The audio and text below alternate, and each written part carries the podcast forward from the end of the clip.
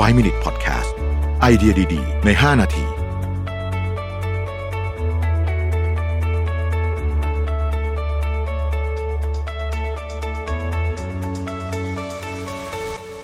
สวัสดีครับยินดีต้อนรับเข้าสู่ 5 minutes podcast นะครับคุณอยู่กับรวิทยานุสาหะ วันนี้เรื่องคงอยู่กับเรื่องของการอธิบายอยู่นะครับต่อจากตอนที่แล้วเนาะการอธิบายที่ดีเนี่ยจะทำให้เราเข้าใจเรื่องราวแล้วก็จดจำได้ง่ายขึ้นด้วยนะครับ แล้วก็ มันเป็นการสร้างความจำและฝึกสมอง แต่ถึงแม้เราจะรู้ความสำคัญของมันแล้วเนี่ยนะครับ หากมีใครบอกให้เราช่วยอธิบายอะไรสักอย่างหนึ่งเนี่ย ก็ยังมีคนอีกไม่น้อยทีเดียวที่อธิบายไม่เก่งนะครับ ผู้เขียนเนี่ยจึงบอกว่ามันมีวิธีอยู่ 7 ข้อด้วยกันที่ทำให้เราอธิบายได้เก่งขึ้นนะครับ อันที่ 1 พูดเสียงดังฟังชัด คนที่อธิบายไม่เก่งมักเป็นคนที่ไม่มั่นใจในตัวเอง จึงชอบพูดพึมพำทำเสียงเหมือนแบบ อมลูกอมอยู่ในปากเงี้ยนะฮะ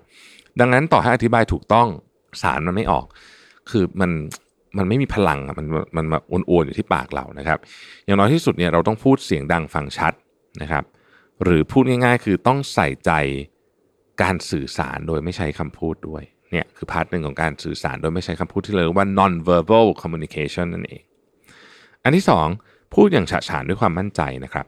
คนที่อธิบายไม่เก่งเนี่ยมักแสดงความไม่มั่นใจในตัวเองออกมาทางเสียงและท่าทาง body language นะฮะทบทวนอีกสักครั้งหนึ่งนะฮะเวลาสื่อสารเนี่ยภาษาพูดเป็นเพียง 7%เท่านั้น อีก 55%เนี่ยเป็นภาษากายนะฮะ body language และอีกที่เหลือเป็นโทนของการพูดนะฮะดังนั้นเนี่ยถ้าเราทำองค์ประกอบอื่นไม่ดี ต่อให้เราอธิบายได้ถูกต้อง แต่ถ้าไม่มีความมั่นใจถูกสื่อออกมาทางการสื่อสาร โดยไม่ใช่คำพูด non-verbal communications เนี่ยนะครับคนฟังก็จะคิดไปว่า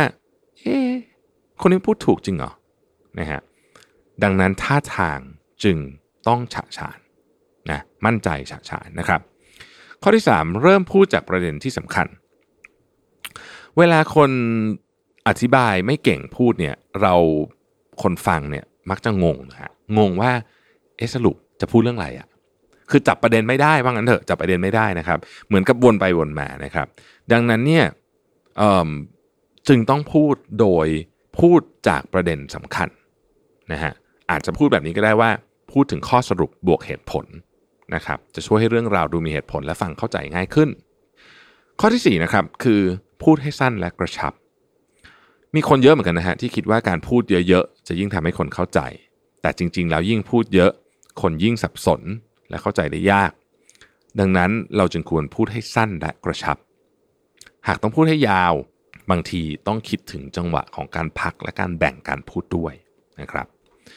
ข้อที่ 5 ยกตัวอย่างประกอบโอ้อันนี้นี่คือสุดๆเลยนะฮะผมขอทบทวน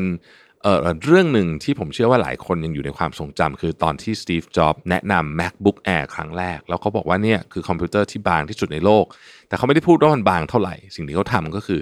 เขาดึงมันออกมาจากซองเอกสารนะครับที่เราใช้กันในออฟฟิศซึ่งยุคนั้นนะฮะมันไม่เคยมีใครเห็นการดึงคอมพิวเตอร์แล็ปท็อปออกมาจากซองเอกสาร เพราะฉะนั้นมันเป็นอะไรที่น่าตื่นตะลึงมากๆนะครับเเนี่ยก็เป็นเรื่องสำคัญเหมือนกันนะครับข้อที่ 6 คือใช้ข้อมูลอ้างอิง การใช้ข้อมูลอ้างอิง ช่วยเพิ่มความน่าเชื่อถือให้มากขึ้นนะฮะเช่น งานวิจัยจากมหาวิทยาลัย 1 2 3 4 พวกนี้เป็นต้นนะครับ เพราะฉะนั้น เราจะต้องมีข้อมูลเก็บไว้เป็นสต็อกด้วยบางทีนะครับ เตรียมไว้ ข้อมูลอ้างอิงพวกนี้เนี่ยหลายครั้งเนี่ยอาจจะไม่ได้ถูกนำมาใช้ตรงๆในตอนแรก แต่มันมักจะถูกนำมาใช้ในช่วงของเวลาที่มีคนตั้งคำถามกับเรื่องราวต่าง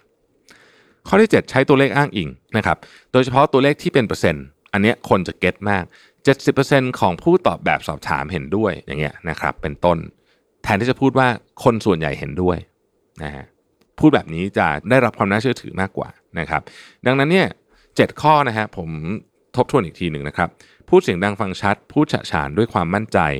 เริ่มพูดจากประเด็นที่สำคัญ พูดให้สั้นและกระชับ ยกตัวอย่างประกอบ ใช้ข้อมูลอ้างอิง แล้วก็ใช้ตัวเลขอ้างอิงครับ ขอบคุณที่ติดตาม 5 minutes ครับ สวัสดีครับ 5 Minute Podcast